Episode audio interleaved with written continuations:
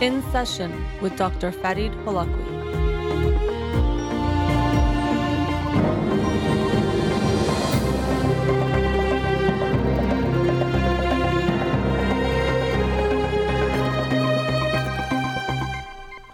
Good evening. Welcome to In Session. I'm your host, Dr. Farid Holakwi, and I'll be with you for the next hour here on Radio Hamra. Studio number to call in 310 441 0555.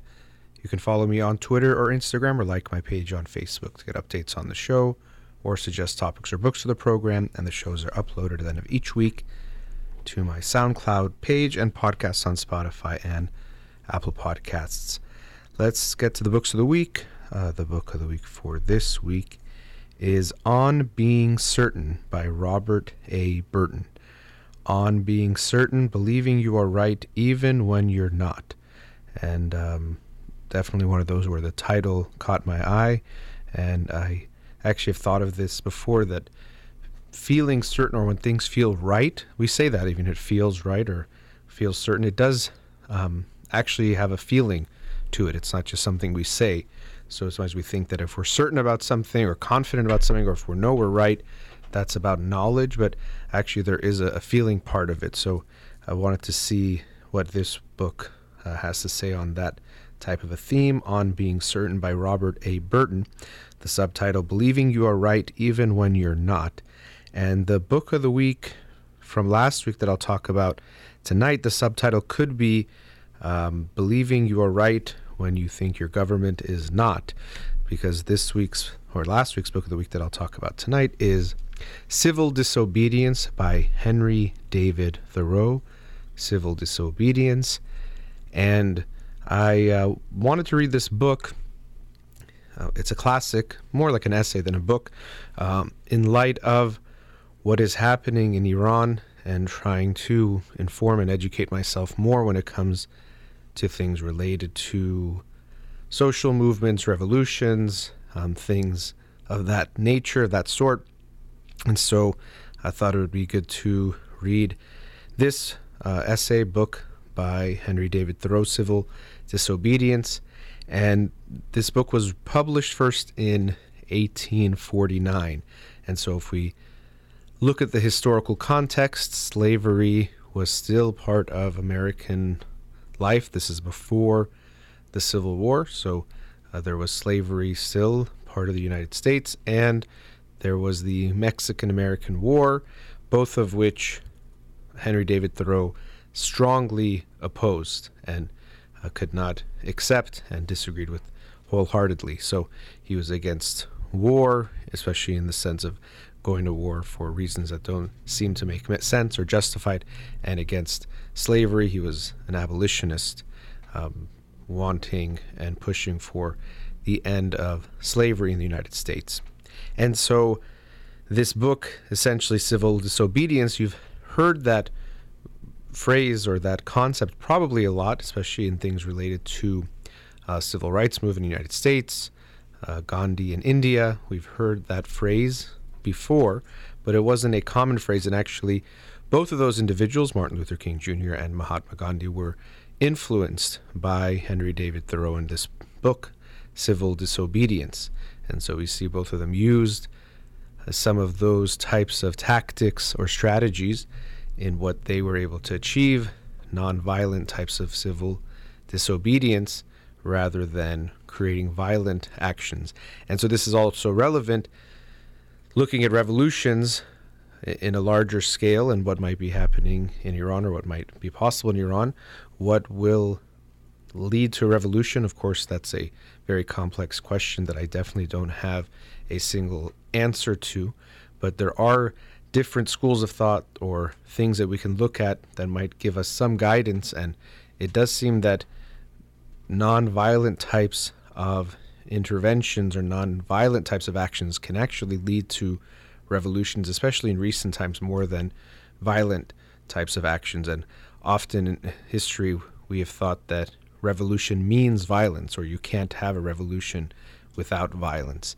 And um, as I talked about the book on revolutions a few weeks ago, uh, rarely is any movement, any revolution purely violent or nonviolent, but we can see that you can have a very strongly nonviolent revolution that that or movement that turns into a revolution. So, in this book, we hear um, Henry David Thoreau's thoughts on if we have an unjust government, then supporting it is supporting the injustice. And so he even brings up things like paying taxes, and he shares the story, which, uh, from what I read about his life, was historically accurate that he did spend one night in jail because he didn't want to pay a very minor tax as far as the sum was concerned, but he didn't feel that the principle of it was right to support the government doing things that he didn't agree with. So in the book, he also says things like, This people must cease to hold slaves and to make war on Mexico, though it costs them their existence as a people. Um, and so he didn't agree with supporting a government and giving money that would then be used to, at one point, he says something like, buy a gun to then shoot a Mexican or, you know, this Mexican American war, or to pay for the soldier who's going to do it, or whatever it might be, or to support slavery. So he did not agree with that. So he spent one uh, night in jail. He might have been um, bailed out, or they might have been paid by Ralph uh, Waldo Emerson, who he knew quite well. Um, that is not clear, but one account I read suggested that might have been the case. Nonetheless, um, he felt so wholeheartedly that we should not pay a tax if we think the government is doing unjust things that he did not pay that tax and did go to jail. So definitely someone who um, literally can say put his money where his mouth is or was willing to pay the cost for what he believed. And so this whole essay is a dedication to that. What do we do? And so he does even suggest that um, voting and those things might be too slow. So he does say that democracy is better than, let's say, a monarchy or some kind of single monarchy, but that maybe we can do better than that as well. And so he does believe that less government is good, or government that uh, does is not even so visible. The government that does less is the good type of government, and so some people even call him an anarchist. Um, I think that's not so clear. Definitely, I'm not a historian on all of his work, but uh, he does say that government should be less involved in people's lives, and so especially when they're doing bad things. And so, this theme of if the government is doing unjust things, to support it is unjust, uh, definitely to me is relevant to what is happening in Iran, where the government, of course, is the quote unquote rule of God of law. And actually, I said God there because in a theocracy, it is somehow proclaimed that it's coming from God, and so it can't be challenged, even though we know that so much of the laws there are not part of, of Islam. Won't go down that theme too far, except to recognize that when we look at laws as being somehow preordained or having some kind of uh, omnipotence behind them that they can't be challenged, this this always leads to uh, issues because there is no such thing as a, a law that has um, omnipotence or is always going to be right or should not be challenged. And so I very much agree with this line of thinking that's presented in the book of how we should be aware of and challenging what's happening. So, what's happening in Iran, the government is doing unjust things. And this is where things can feel complicated because justice in general, even in the United States, for example, we have the Supreme uh, Court, which is part of the judicial branch, justice. That's what they're supposed to do. Um, but if we look throughout even American history, we see laws that we would clearly recognize as very unjust being part of the law. A big example is what uh, Henry David Thoreau was very against slavery. Slavery was part of the law in the United States. It was very illegal. And so during that time, if you um, oppose that or try to resist that, you could go to jail or, or experience different types of punishment by the government. And that was considered justice in that time. So justice is a there's a, a, lowercase j we can say and a capital J justice and like a lowercase truth and a, a T truth and a uppercase T truth. Um, and so there's always going to be this type of justice that we have to be open to challenging. And I think this is always a, a difficult thing because I do think there's some understanding of a need for rule of law, or um, I know that's used usually in a negative way, but some type of order that has to be maintained. I do have utopian type of visions of futures where it's going to be much less. So I agree with Henry David Thoreau. And actually, even he says uh, it's not that he thinks, okay, tomorrow we can have no government and everything's going to be okay. That's something that I think comes up often, even with things like defund the police, a slogan um, and movement that exists here in the United States. But you can't go from having the police the way it is and then the next day get rid of them. And that's not what most proponents would say, even if they use that slogan, defund the police. But we can't just have that kind of change because when a system is in place, to change it so swiftly will, will lead to disastrous results. But nonetheless, if we see an unjust government, he is suggesting, Henry David Thoreau, that it's our responsibility not to support it, because if you do, then you are part of that injustice. And I do agree with that philosophy. I think it's hard to live by it at times or does lead to struggle. And you could see he himself went to jail, and he does suggest that, that if you um, go to jail for doing those things, or if you'd have to, then that should be the price you pay. That that's being free is to do that. So it's interesting to think that in that sense he's saying you are free when you are in jail, when we think is the opposite of being free because you are uh, imprisoned, you can't do what you want, but in a way you're doing what you want through that action. And so I, I could agree with that in principle. I think I can't say I always have lived by it. I think it's the right thing to do. I think it's so it's a little bit for me I can say easier said than done to think that I could always follow that, but I think it's very admirable and something to strive towards and something to also pay attention to. To not just be complacent to, well, that's the way it is, or that's been the law, or that is the law. That doesn't mean it can't be challenged in some way.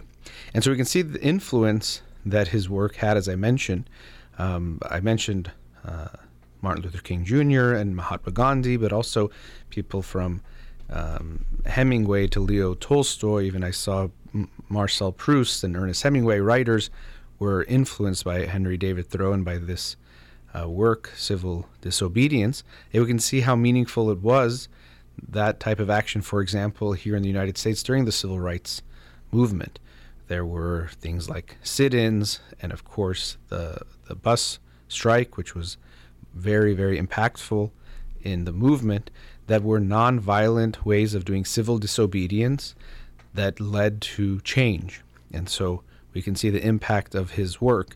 And so for me, reading a classic work like this that has impacted a lot of people, you often find, or at least for me, that you see things in it that you agree with, some you don't, it's mixed, but you can see that the impact it has isn't about all of it being a perfect work. There really is no such thing, but that many of the ideas are lasting and have a great impact. And so, reading this, there's times I didn't quite uh, agree with it, but most of the things he was saying about opposing an unjust government, I wholeheartedly agree with and think it's a very important uh, principle to follow. Um, I also think Justice, reading it, he was very forward thinking at the time for being so against slavery, let's say. Of course, now we might think, well, of course. And so it's a reminder that justice, although we can think of a capital J justice, we are striving towards that, and our understanding of it always will improve. And that's yet another reason why we have to be open to challenging rules of law, ways of thinking, what we consider justice, because those things advance. Um, even reading this book, he was very forward thinking, but he talked about many things just about men. I would say a man can this, and some of it, of course, we know when people write, especially historically, man could have meant all humans, but many parts in the book, it was obvious he meant man as in males, only the men involved in certain types of making decisions, or that they were the ones who were let's say, taking actions or could take actions of certain kinds. And so that itself would be a type of injustice that half of the population did not or was not afforded rights or certain rights or not all of the rights. And so he was anti-slavery, which is very good, but I don't know as far as promoting feminism or promoting women's rights. I don't know about that. Maybe he was. In this book, I just noticed many instances of that. So it was just as I was reading it, thinking of that concept that yes, justice is something we try to understand better because we're never quite done. And so I'm sure there's many things I believe now to be fair and just that future generations will look back on and think, are laughable to think that that's okay or to accept something that I, I say. And I think everyone has to be judged based on their own time period because you can't say or imagine what it's like to be in a certain historical context. But it is also a reminder of the humility that whatever you believe to be true and believe to be fair, uh, we have to be mindful that that's your best understanding of the moment and even society's best understanding, whatever the rule of law might be. And so, again, all of this to me is all the more reason for every one of us to try our best to think for ourselves when it comes to what is fair and what is just. And if we see that the government, who is supposed to be the rule of law and supposed to be the ones who uh, determine what is fair and just during a period of time, that we don't allow them to act in unjust ways. And what we're seeing in Iran is an unjust government carrying out unjust laws in a horrible, horrific way and claiming it's because they know better or they know what's the truth and whatever their reasoning is, some of it I think they don't even believe themselves. It's just whatever excuse to hold on to power. But to accept their unjust laws would be participating in that injustice. And we're seeing that the people are challenging that quite strongly, and we are in support of them and what they are doing. So that was the book Civil Disobedience by Henry David Thoreau. Let's go to our first commercial break. We'll be right back. Welcome back. So, I wanted to t- talk a bit about the World Cup, which started yesterday in Qatar, and uh, Iran played their first game today, this morning, if you're here Pacific time. Started at 5 a.m. And I, I have a lot of mixed feelings about the whole thing, the whole World Cup, and definitely Iran um, and their participation and and all that, which I'll get into. So, to begin with, anyone who knows me knows that I'm a very, very big sports fan. I love watching sports since I was a kid, especially started with basketball, but as I got older, uh, expanded to other sports as well. And I really enjoy sports, love going to games, any game, really just being part of the crowd and going to stadiums. I think it's really exciting. And in recent years, soccer has become probably my favorite sport. So, um, I was very much looking forward to the World Cup for quite some time, and I am still excited. But as I said, there are mixed feelings. Uh, as much as I love sports, I recognize that it's a, a thing, an event, a part of something we do. But there are things that are obviously way more important than that that we can't even compare. And so Iran is a great example of that. But before I get to Iran specifically, even just the World Cup being in Qatar is a very controversial subject. Um, from the likelihood that bribes were involved in getting them to host, but from FIFA, so there's large sums of money that were being paid, to very clear human rights violations that were done to uh, build all the stadiums and all the infrastructure to have the tournament there when they were awarded the hosting of this tournament back, I think it was about 10 years ago or 12 years ago.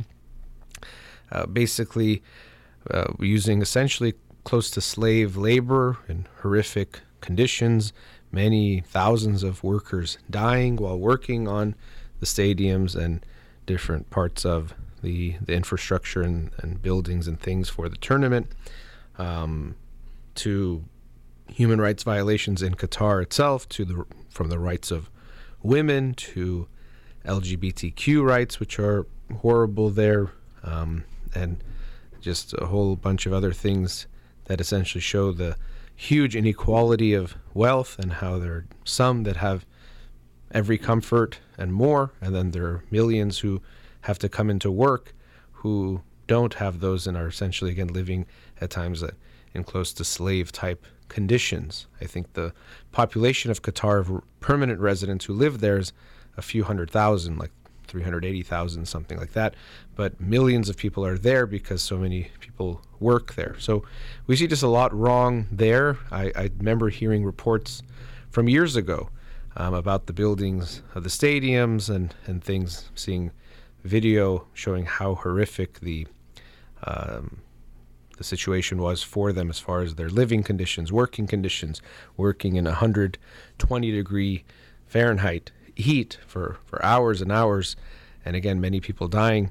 So there's that side of it that's horrific, and just the tournament being there is problematic. And then, of course, Iran, their participation has lots of, um, it's very emotionally loaded as well.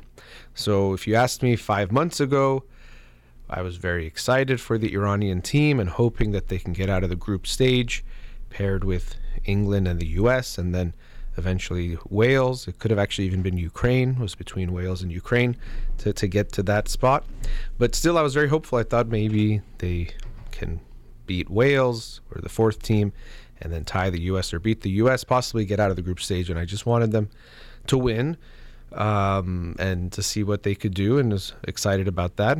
But with what's happened the last few months in Iran, of course, as I mentioned before, and it's even more clear in this situation, there are things way more important than sports. And so, what's happening in Iran, what the people of Iran are dealing with, is way more significant. Can't even compare it to these games and what's happening in these games. So, um, even in talking about them, it's not to make some kind of comparison, but it's actually just to look at, well, how does this relate to what's going on? So much of the world's focus, my own focus, is on the World Cup as well. And even that itself is concerning. Will it distract people in Iran, especially people around the world, about what's going on in Iran? The hopes would be that it would not be so. Um, but so my feelings about the Iranian team, the Iranian national team, Team Melli, has definitely uh, shaped or been shaped by what's going on. Leading up to the tournament for even weeks and months, I was thinking, okay, I, I want to see if it becomes clear in some way or if it can become evident are the players playing for the government or are they playing for the people? And of course, there's no um, black or white kind of a line, and we can't expect them to make some kind of public declaration, although they could have made much more. Uh, some of the players did.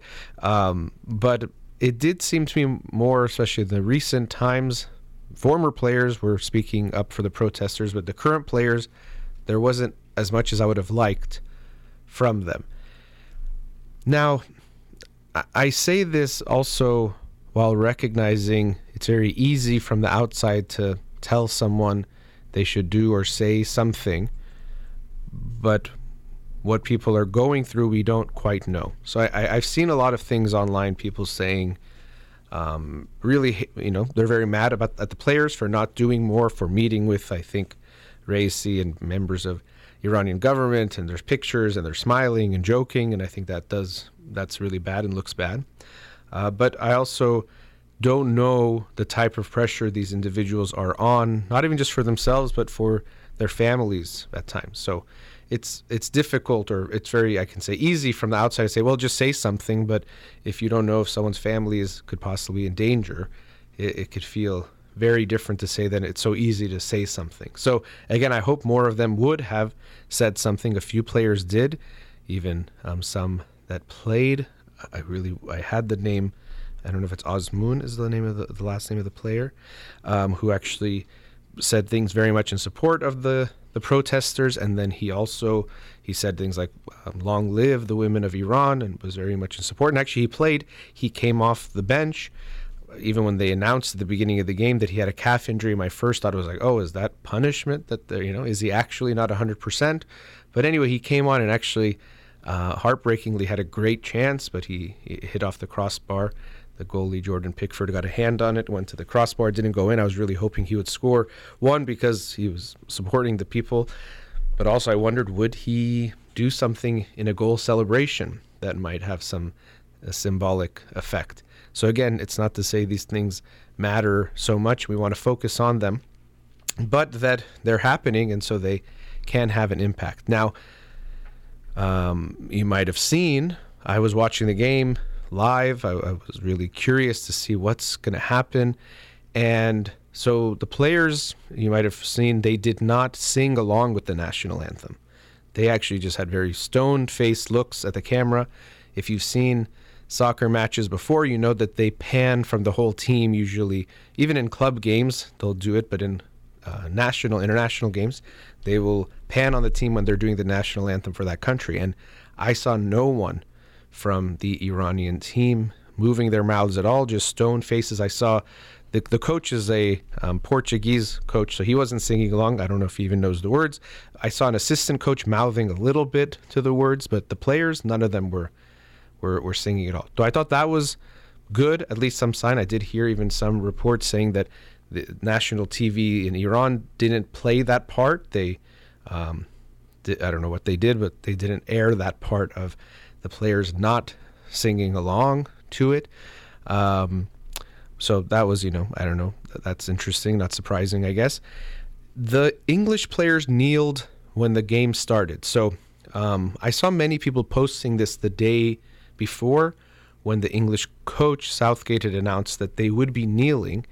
And I think many people thought this was in support of the Iranian people. And I can't say that it's not, but what I can say is that I've seen the Iran, uh, the English team do this actually um, as it's in response to racism that unfortunately has been a part of, well, of course, the world, but we see it in, in sports as well. And you've seen it in soccer and uh, football across the world, different um, incidents of racism. Even the English team themselves recently in the 2020 Euros, which took place in 2021 last year, and they lost uh, on penalties to Italy. The last three penalty takers for England were black players, and they all did not convert their penalties. And so we saw huge explosion of racism and attacks on them that were racist after that. So they were doing it even before that. I'd seen the, the kneeling. Of course, kneeling became quite prominent in sports with Colin Kaepernick doing it here in the United States during the national anthem, which created a huge amount of controversy and possibly uh, jeopardized his career, at least to some extent. But so kneeling has been done as a symbol of um, opposing racism and promoting inclusion, which is what the coach said from what I saw, I didn't see any direct reports that he said it's for the people of Iran or including the people of Iran. I hope it was. I didn't see any of the Iranian players kneeling. I saw someone say they saw one, but I didn't see that. I, I didn't go back and watch it again. But they didn't kneel. That could have been a moment to do something symbolic, but they didn't do that. Now, I was watching the game and, of course, very interested in the game, but I was very interested to see the fans, to see the Iranian fans and of course, my expectation or my bias is that many people around the world are very much in favor of the Iranian people and their protests and the movement that can turn into a revolution. And so I expected to see more in the crowd. Now, usually when you watch a, a, match like the World Cup, there's an international feed, meaning that we're all watching the exact same thing. And this is why, if you, for example, watch sports in America, they pan the camera on a certain player and the announcer is already ready to talk about that player because they get to pick who they're going to choose at any moment. But if you see an international match, they don't have that control. So when they're watching the World Cup, it's an international feed. So, of course, they could pick who they put the camera on the international feed. I didn't see anything during the game that was anyone showing either the old flag, the flag with the lion holding the sword. Um, I saw only the more the current flag. Um, during the national anthem, I should also say I heard some boos, and that was actually I was happy that the announcer of the game, I think it was Ian Darke, he said it um, that there was some boos during the national anthem, so that was happening. But as far as signs and things, I didn't see anything. I did see a picture posted later showing two people holding signs that said "Women, Life, Freedom," but I did read a New York Times article that said that one, people were not allowed to bring in flags that were the previous flag, the, the lion flag. Um, and if they even had it on their shirt, they had to wear it inside out, or they, if they had the flag itself or signs, they couldn't bring them in, along with any signs that um, were considered protest. So I don't know; those two people might have snuck it in. I'm sure other people did as well. But um, I don't. I think it was maybe FIFA rules or Qatar rules, and I've seen some videos posted of fans being confronted by uh, officials, or I don't know if they're officials or who they are, whether they're from the Iranian government or you know somehow in support of them. But people were not allowed to come in and to um, to bring in signs of protest. So that was uh, maybe why I didn't see them, and that made sense to me when I saw that because I was surprised to see none. You would think, okay, someone does, and again, the cameras could have only made sure to show people that did not display anything that could have been a sign of protest. But somewhere in the first half, I think was around 30 minutes, and the game was quite peculiar because the Iranian goalkeeper early on hit heads with another player and was down for maybe 10 plus minutes which actually led to there being 14 minutes of stoppage time. I've never seen that in the first half of a game, 14 minutes uh, uh to be added on. But around 30 minutes on the clock, or 30 in the 30s, um, I was listening, and all of a sudden you can hear the crowd saying, or at least some of the crowd saying, Be Sharaf, be Sharaf, be Sharaf and I was, you know, it's it's a, not a, a pleasant word in Farsi, but I don't think I've ever been more pleased to hear it. Maybe actually when I've heard some of the Iranian school girls chanting it to their principal. That one video, I'm sure you've seen many, but there's one that was quite memorable, and that word never sounded so sweet then, and again, it sounded very sweet this time. I was very uh, impressed and um, uh, pleasantly surprised when I saw that or heard that, I should say, and it lasted maybe uh, 10, 15 seconds, maybe 20 seconds. Then I couldn't hear it anymore. You don't know what leads to that happening. Um, when Azmoun was brought on the field, I did hear a loud cheer for him. So I think that was, again, many of the people in support of him and what he had said. Uh, Mehdi Taremi ended up scoring two goals. One was part of um, open play, nice quick shot to the roof of the net. I was wondering if he would celebrate in any way. Um, typically, when teams are losing as bad as Iran was at that point, it was 4 0, it became 4 1. Uh, players don't celebrate much. They quickly get the ball and bring it back to midfield, in essence, saying we want to get the game going because we want to try to get more goals back. On what ended up becoming the last kick of the game, Taremi had another penalty or another goal. He scored on a penalty. Um, but again, he didn't really I didn't know if you would celebrate in some way. So now the same player, Mehdi Taremi, in his game maybe a month ago uh, in the Champions League, he plays for FC Porto in Portugal. When he scored two penalties in that game, I forgot who they were playing, but he raised his fist, and on his fist, he, on his arm, he was wearing kind of like a black uh, kind of band, or on his on his wrist, not on his arm. Um, and he raised his fist, which to me seemed like a, a sign of support for the people of Iran, and his players, his teammates, you know, came to celebrate with him. But he didn't really celebrate much in these games. In these goals, they were losing by so much that he also didn't celebrate, but he didn't do anything like that. So, um, all that being said, that was uh, maybe a lot of detail about the game itself and, and my watching experience. Um, it, it, was hard to know. Uh, you know, I, I felt I had mixed feelings. I didn't know if I wanted the team to win because of what's been going on and how they've been in sport, not been so outwardly supporting, except for a few instances and players, but recently didn't make that line clear that they were playing for the people more than the regime. Um, they were losing, and then I, I didn't quite feel good. It felt weird to see them losing by so much, see the English team celebrating their goals as they were scoring many of them uh, on the team. Didn't quite feel good. You could feel the Iranian players, especially once it became three nothing just looked very defeated. Understandably, they were losing by several goals against a very strong and superior team. So understandably, they seemed disheartened. Uh, the announcers made some comments about what was going on in Iran, which I liked. These were American commentators on Fox Sports or Fox uh, making those comments. So that was good. I was happy to hear them at least making those comments, but I had mixed feelings. I don't know those of you watching what you had. I know many people were very against and even hoping they lose by a lot, which I can understand that feeling if you think it's in support of uh, the Islamic Republic. Even when you look at the score, it says Islamic Republic of Iran, and that doesn't feel good. I think for me, I was watching, thinking hopefully next World Cup it just says Iran and doesn't have that IR in front of it, but we will have to see. Um, but yeah, I am still going to be curious. Definitely going to watch the next two games when the team plays Wales and then plays the United States. What I think could be interesting, I'm not sure what to hope for again because yeah, maybe it's just good if they lose. And then I also wonder if they lose and the last, let's say the last game versus the U.S. is not meaningful for them, will they be more open to showing some displays or doing something. I don't know. They, of course, might have to be aware of the consequences or would be aware of the consequences, but it could change how they participate. The, the games are meaningless in comparison to what's going on to, to the people of Iran, of course. but they might even become more meaningless to them as far as the consequences of winning or losing. So I wonder if that can have an impact. So I guess we'll have to wait and see. But as I said, mixed emotions all around when it comes to the World Cup, but especially when it comes to the Iranian national team. And we'll see what happens in the next two games. Let's go to our last commercial break. We'll be right back.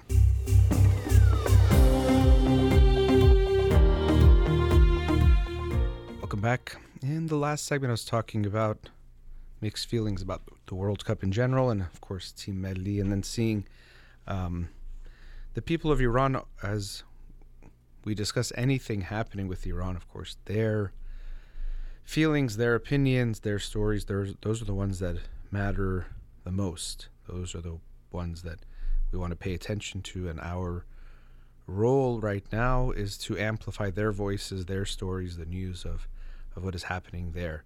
And eh, of course, I can't take a, a poll or give you exact numbers I have, but I have seen that the people of Iran seem to not want their team to do well, which can seem um, counterintuitive or against what we tend to think.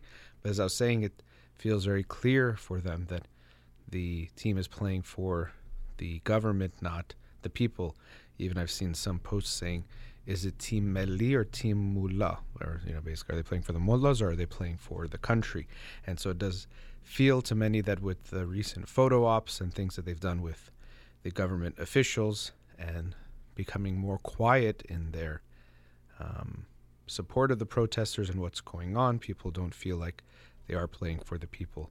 And so I could completely understand that even uh, you maybe have seen videos I saw some during the commercial break of people dancing in the street um, celebrating how bad they lost. The final score was six to two uh, because of that. So, uh, coming back to the people of Iran, um, seeing videos of uh, Kurdish regions of the country, um, Mahabad, I don't know if I'm saying that right, but regions uh, around that area, and seeing essentially what looks like warfare, except that instead of a war between being between two countries, we see a war from the government on its own people within its own country. And so we are seeing horrific scenes. I'm sure most of you have seen them, just videos of showing the military t- types of equipment and personnel being brought in, but then hearing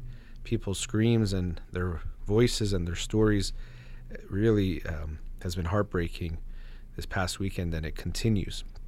And so, as I mentioned in the previous segment briefly, the World Cup unfortunately can serve as a distraction to the world and to many people to focus on something else or to focus on this instead of what's going on, which is people's actual lives instead of a game and games that are happening. And so I hope we don't lose that focus uh, and make sure we continue to share these stories of the horrific news. I've thankfully seen um, even the, the U.S. Um, I think the Secretary of State released uh, you know a statement or had a tweet about what's going on, which is good, and saying condemning what is happening, and we need to continue spreading the news of what's happening because people won't know about it unless we continue to spread the word.